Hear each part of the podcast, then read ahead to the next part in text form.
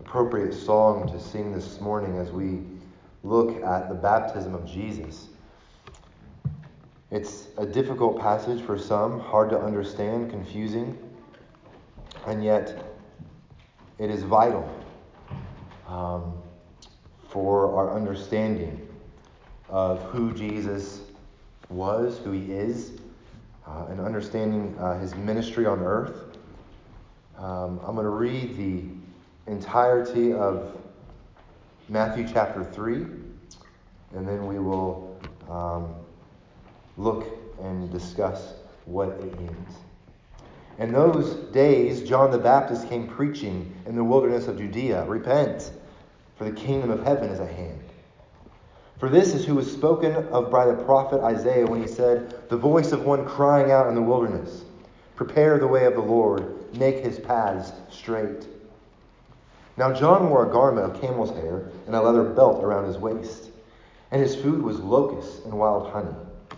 Then Jerusalem and all Judea and all the region about the Jordan were going out to him, and they were baptized by him in the Jordan in the river Jordan confessing their sins.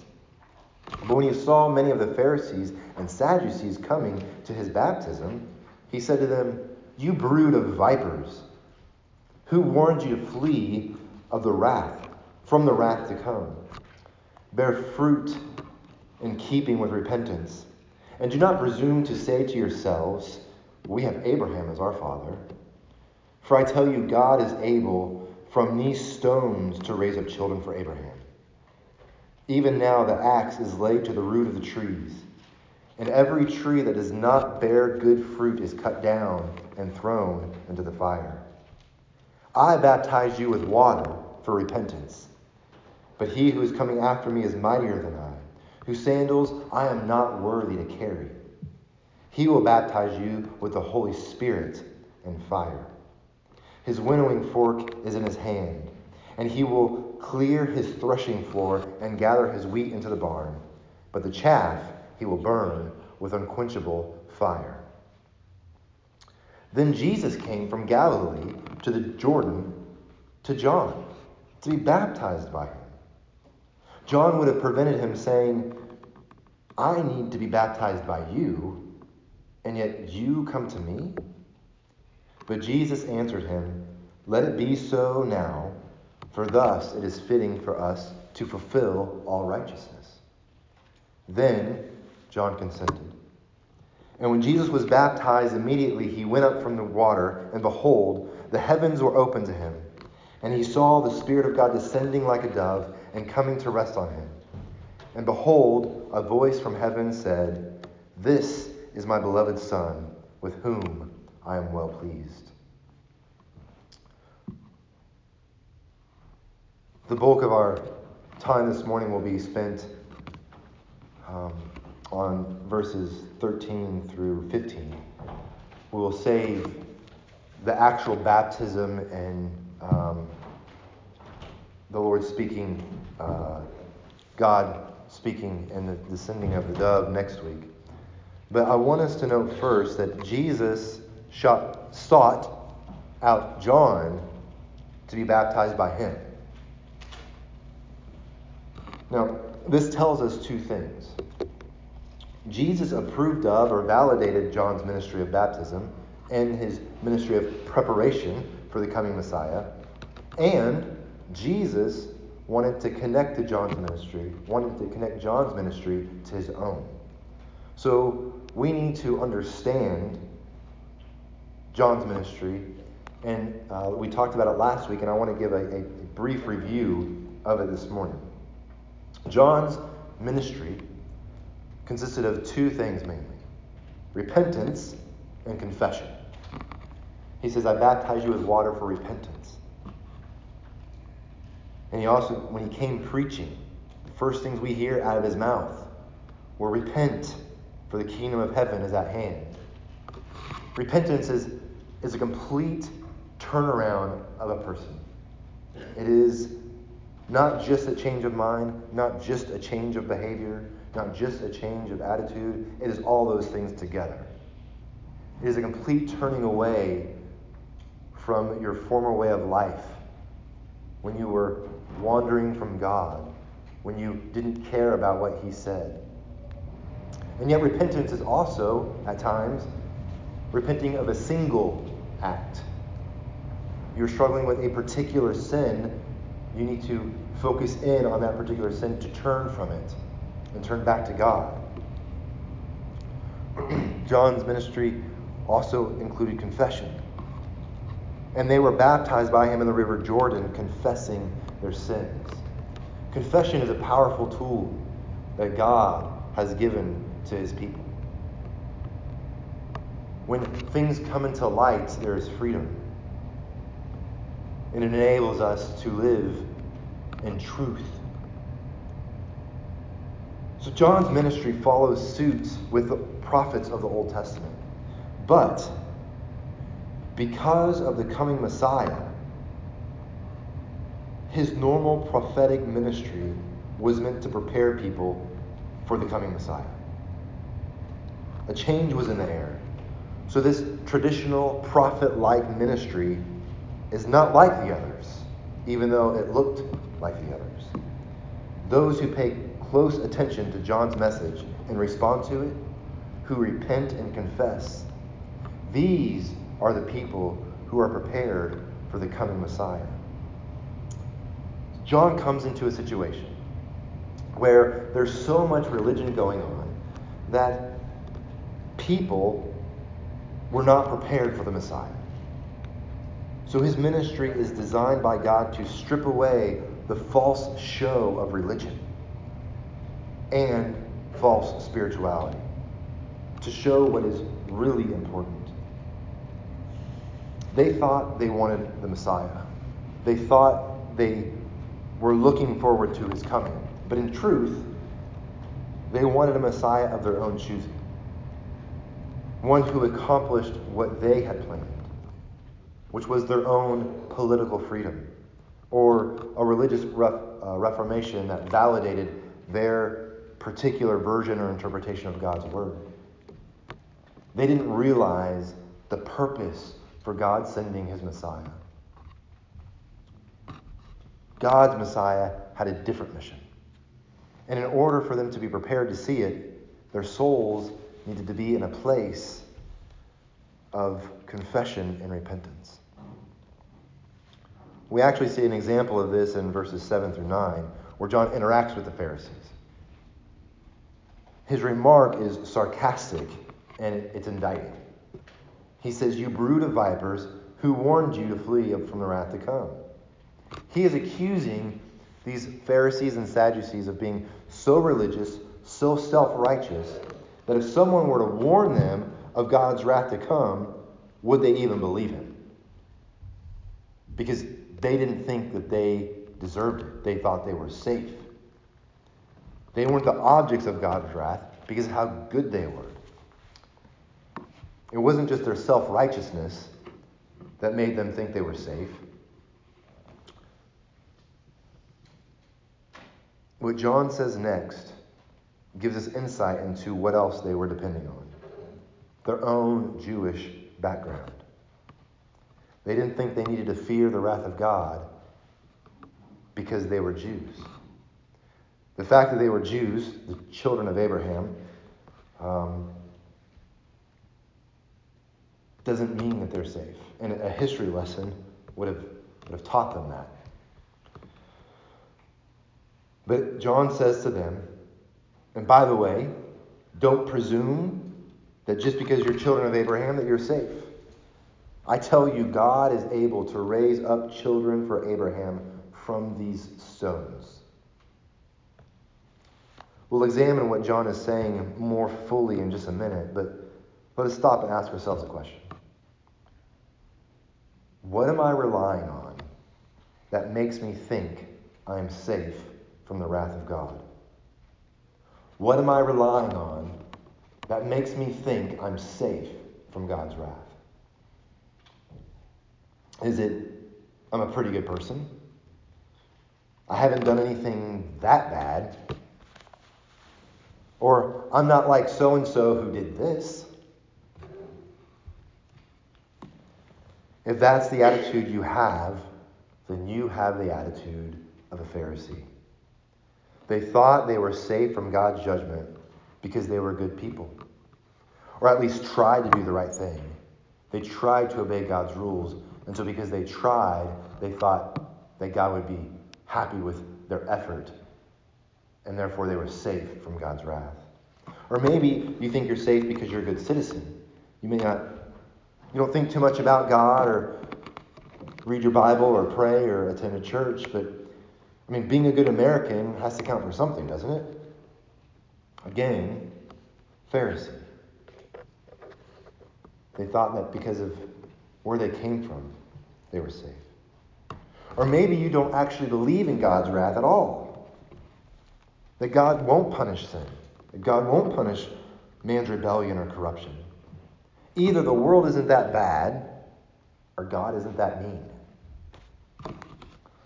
Listen to these sobering words from Paul. Do you suppose, O oh man, that you will escape the judgment of God?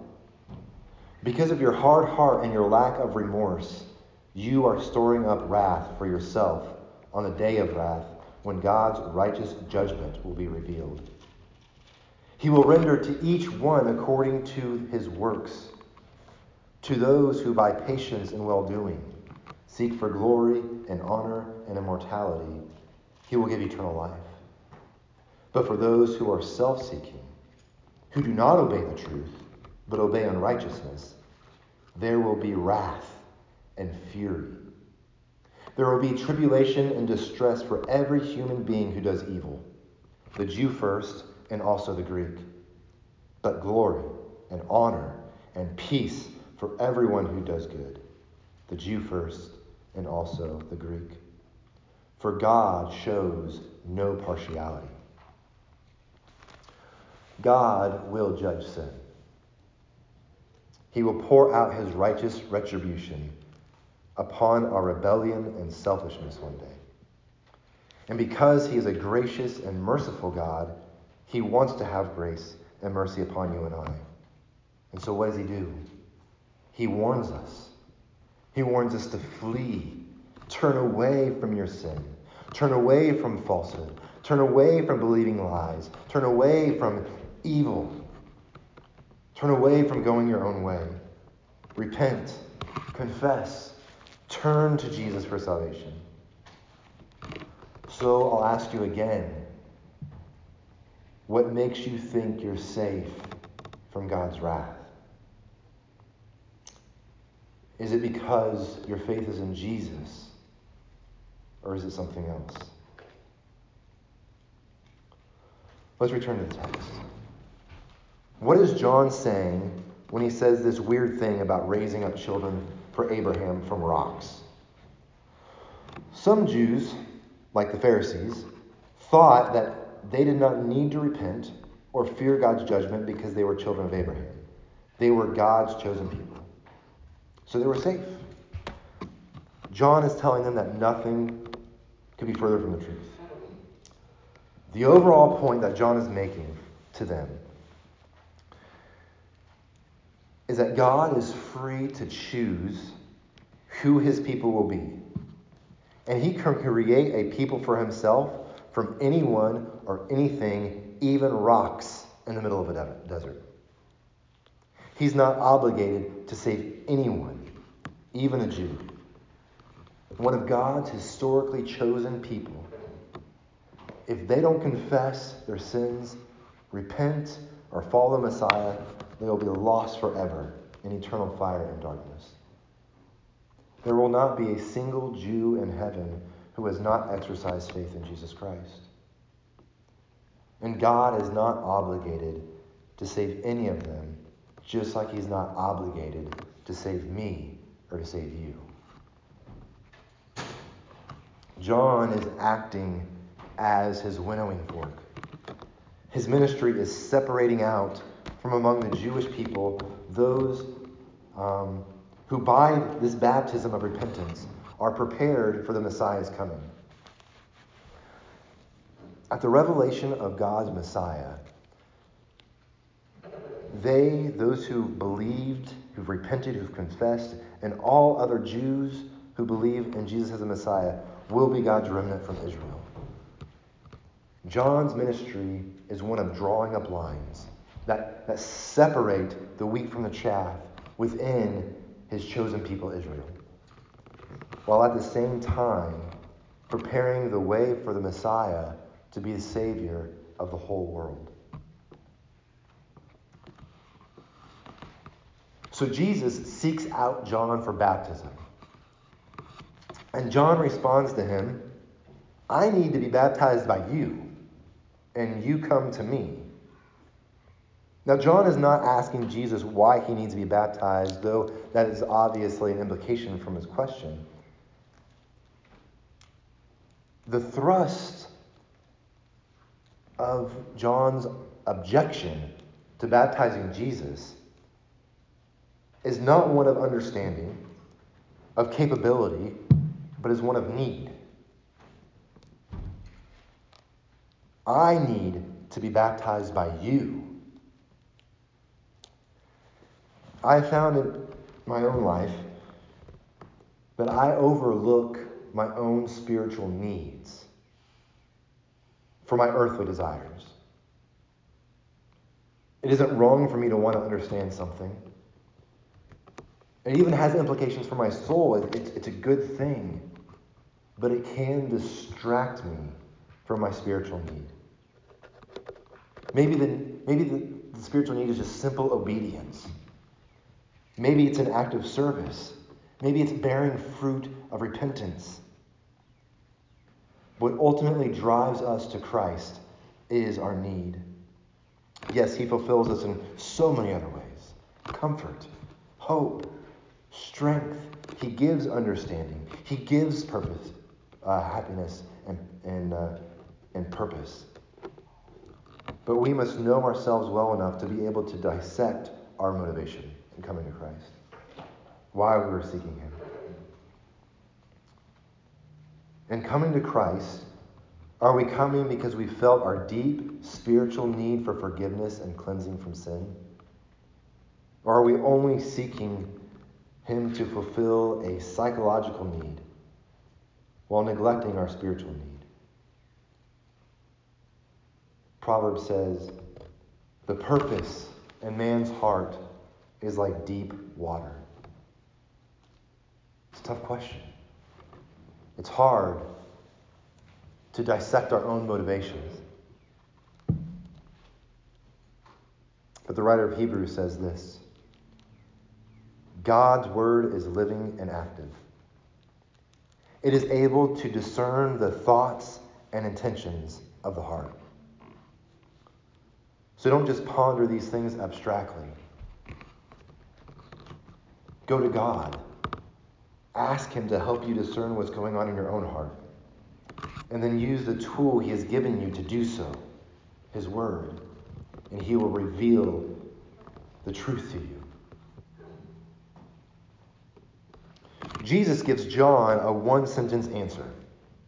He doesn't correct him, he says, Let it be so now. Meaning, right now, in the unfolding of God's sovereign plan, we're in a unique situation. So, let us do this now because it is fitting for us to fulfill all righteousness. And then John consented. Jesus persuaded him with this statement. Now, at this time, in this moment, John did not know that Jesus was the Messiah. We learn from um, the Apostle John and his account of the baptism that God had revealed to John the Baptist, lots of Johns, John, uh, God had revealed to John the Baptist that the person upon whom you see the Spirit descend like a dove He's the one. That hasn't happened yet. That happens as Jesus is raised from the water after the baptism. So, John does not know Jesus is the Messiah. But at this moment, um, or I, I, think that, that John would, would have understood Jesus' statement to mean that we need to do this so God's righteous plan is fulfilled. This is part of God's plan. It's righteous. It's good for us to do it. And that was all John the Baptist needed to hear from Jesus. John the Baptist recognized Jesus as a man of God. He recognized Jesus as a prophet. He knew that there was something special and unique about him, but he did not know in the moment that he was the Messiah. So that's how John the Baptist understood understood it. But how are we to understand it? I think there's more to be mined from this statement. And I think the key can be found in the word righteousness and thinking about Jesus' life mission on earth. Listen to this prophecy about the, the Messiah from Isaiah chapter 53. By his knowledge shall the righteous one, my servant, make many to be counted righteous. My servant is a phrase used to talk about the Messiah in Isaiah. The righteous one, my servant, will make many to be accounted righteous. Jesus considered it his duty, his mission, to fulfill all righteousness. He did not need to repent, but he came to make those who were in need of repentance righteous. He himself did not need to repent, but he came for those who were in need of repentance, he came to make them righteous. Those who are in need of repentance, by definition, are not righteous. If they were righteous, they would have no need of repentance. That's why the Pharisees and Sadducees didn't actually come to John for, for real baptism of repentance because they, didn't, they thought they were righteous already. We are not innocent. We are not pure. We are not right. We are not good according to God's standards of goodness. We are broken. We are guilty. We're rebels. We're selfish. And when we come face to face with who we really are, we are ashamed. Which is why it is so hard to come to Jesus. It means we have to face our own ugliness. We have to face our own ugliness within that we strive so hard to forget. We try so hard to bury and ignore. And yet Jesus came not to uncover it and leave it exposed, no. No, he didn't come just to lay on the guilt and the shame. No, he loves us too much to do that. He came to restore, to heal. He came to make us righteous. He came to make us new. Listen to what Paul says. God has done what the law, weakened by the flesh, could not do. Meaning, the law of God couldn't make us righteous. Not because there's something wrong with God's law. God's law is righteous. But God's law couldn't make us righteous because of our weakness, because of our sin. So God has done what the law couldn't do by sending his own son for sin. He condemns sin in the flesh in order that the righteous requirement of the law might be fulfilled in us. He says to John the Baptist, Let it be so now, for thus it is fitting for us to fulfill all righteousness. And then here Paul is saying that by, that by sending God's Son for sin, Jesus condemns sin so that the righteous requirement of the law might be fulfilled in us. Paul says it another time a little bit differently. For our sake, God made Jesus to be sin, who knew no sin, so that, so that in Jesus we might become the righteousness of God. Jesus Christ came to fulfill all righteousness. So everybody on the face of the earth who is ever going to be righteous is righteous because they're found in Jesus. Because he paid the price for their sin. But not only does they have forgiveness, he actually cleanses them. He makes them new. That's what this means. So that in Jesus we might become the righteousness of God. It's not as just though we're forgiven. He transforms us. He gives us new hearts. The people of God become the righteousness of God. And it's all because of the life, ministry, death, and resurrection of Jesus. So that all righteousness would be summed up in him. The mission of the Messiah is that he would fulfill all righteousness. We become the righteousness of God through faith in Jesus Christ. So I'll ask you again what are you relying on for safety from the wrath of God?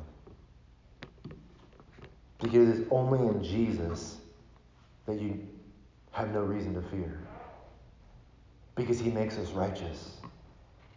He takes our sin and gives us his righteousness. He makes us new. He heals us from our brokenness. He restores us. Let's pray.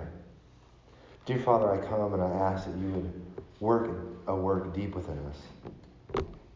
Lord, that we would be clean, cleansed, we would be healed, we would be restored, and you would make us shine like lights in this dark world that we would be righteous, that people would see you through us. Lord, I ask that you would do this to make your name known even in the city of Glasgow through your church. Amen. I ask you to stand as we prepare uh, our hearts before the Lord. I ask you to respond however He's leading you to.